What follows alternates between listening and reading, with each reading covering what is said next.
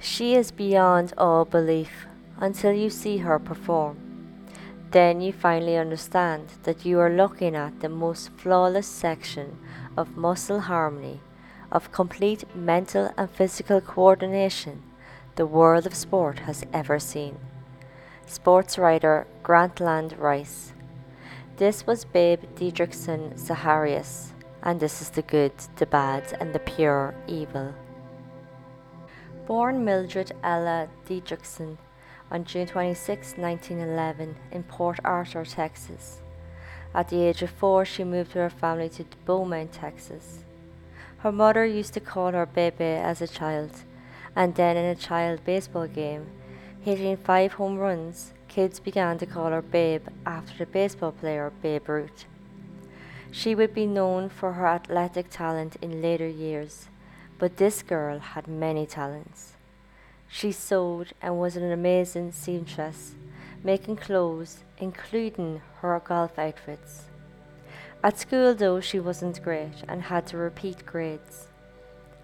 She would drop out without graduating and move to Dallas to play ba- uh, basketball. She would also play golf and met her husband while playing. He was a part-time actor and professional wrestler named George Zaharias. They married December twenty-third, nineteen thirty-eight, and had no children. She gained world fame in track and field and in basketball. She also played organized baseball and softball and was an expert in driving, roller skating and bowling. So Didrikson's first job after dropping out of school was as a, was as a secretary for the Employees Casualty Insurance Company of Dallas. She was employed there so she could play amateur basketball on the company's industrial team. She would lead the team to the championships in nineteen thirty-one, but it was track and field achievements that got her wider attention at the time. Didrikson set four world records, winning two golds and one silver in track in the nineteen thirty-two L A Olympics. She also took gold in the eight hundred meter hurdles, the javelin, and in the high jump she took silver, with a world record leap of one point six five seven meters, or nearly five and a half feet. She only lost out to the gold due to using improper technique. Didrikson is the only track and field athlete, male or female, to win an Olympic medals in separate events. By nineteen thirty-five, she started golf and she would be denied amateur status, but in nineteen thirty-eight, she competed in the L A Open, which was a professional association tournament called P G A. Women didn't usually compete in this male-only tournament, so this meant Didrikson was the first to do so. Unfortunately, she missed the cut, but her teammate was George Zaharias, and they married eleven months later. She became America's first female golf celebrity. In order to get amateur status in golf, she couldn't compete in any other sports for three years.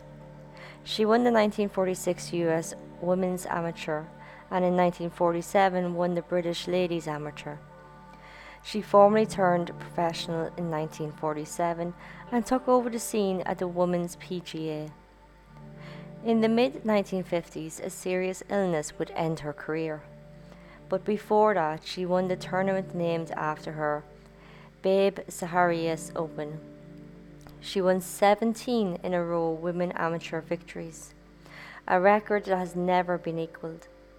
By nineteen fifty, she had won every golf title out there, totaling eighty-two golf tournaments.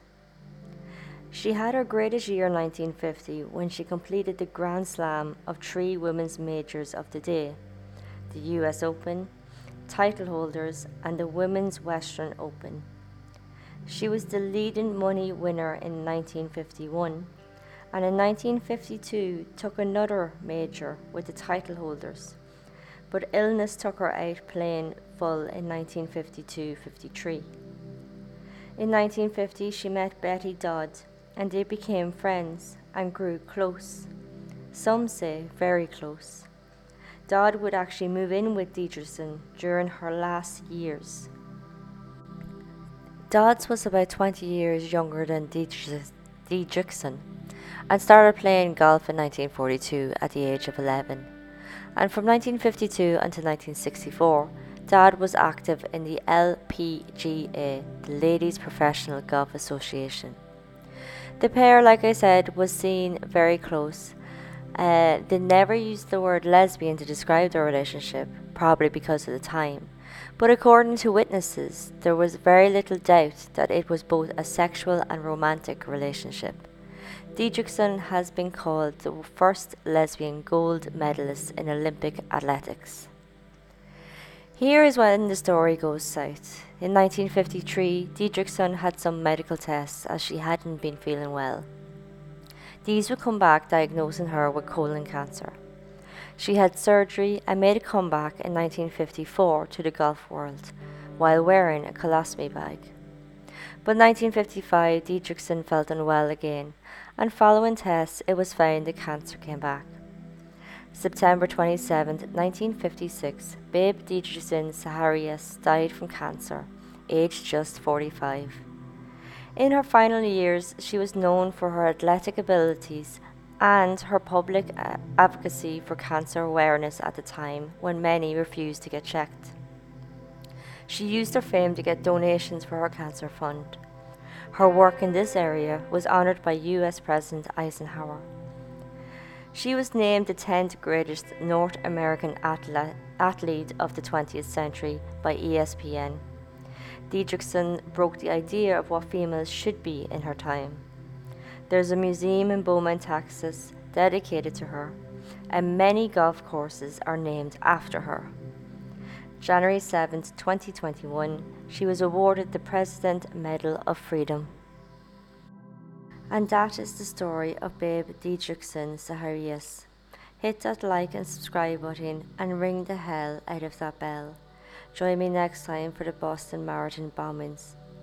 April fifteenth, twenty thirteen, two bombs went off near the finishing line of the Boston Marathon. An intense manhunt would end with one suspect dead and the other captured. But until then, this was The Good, The Bad and The Pure Evil.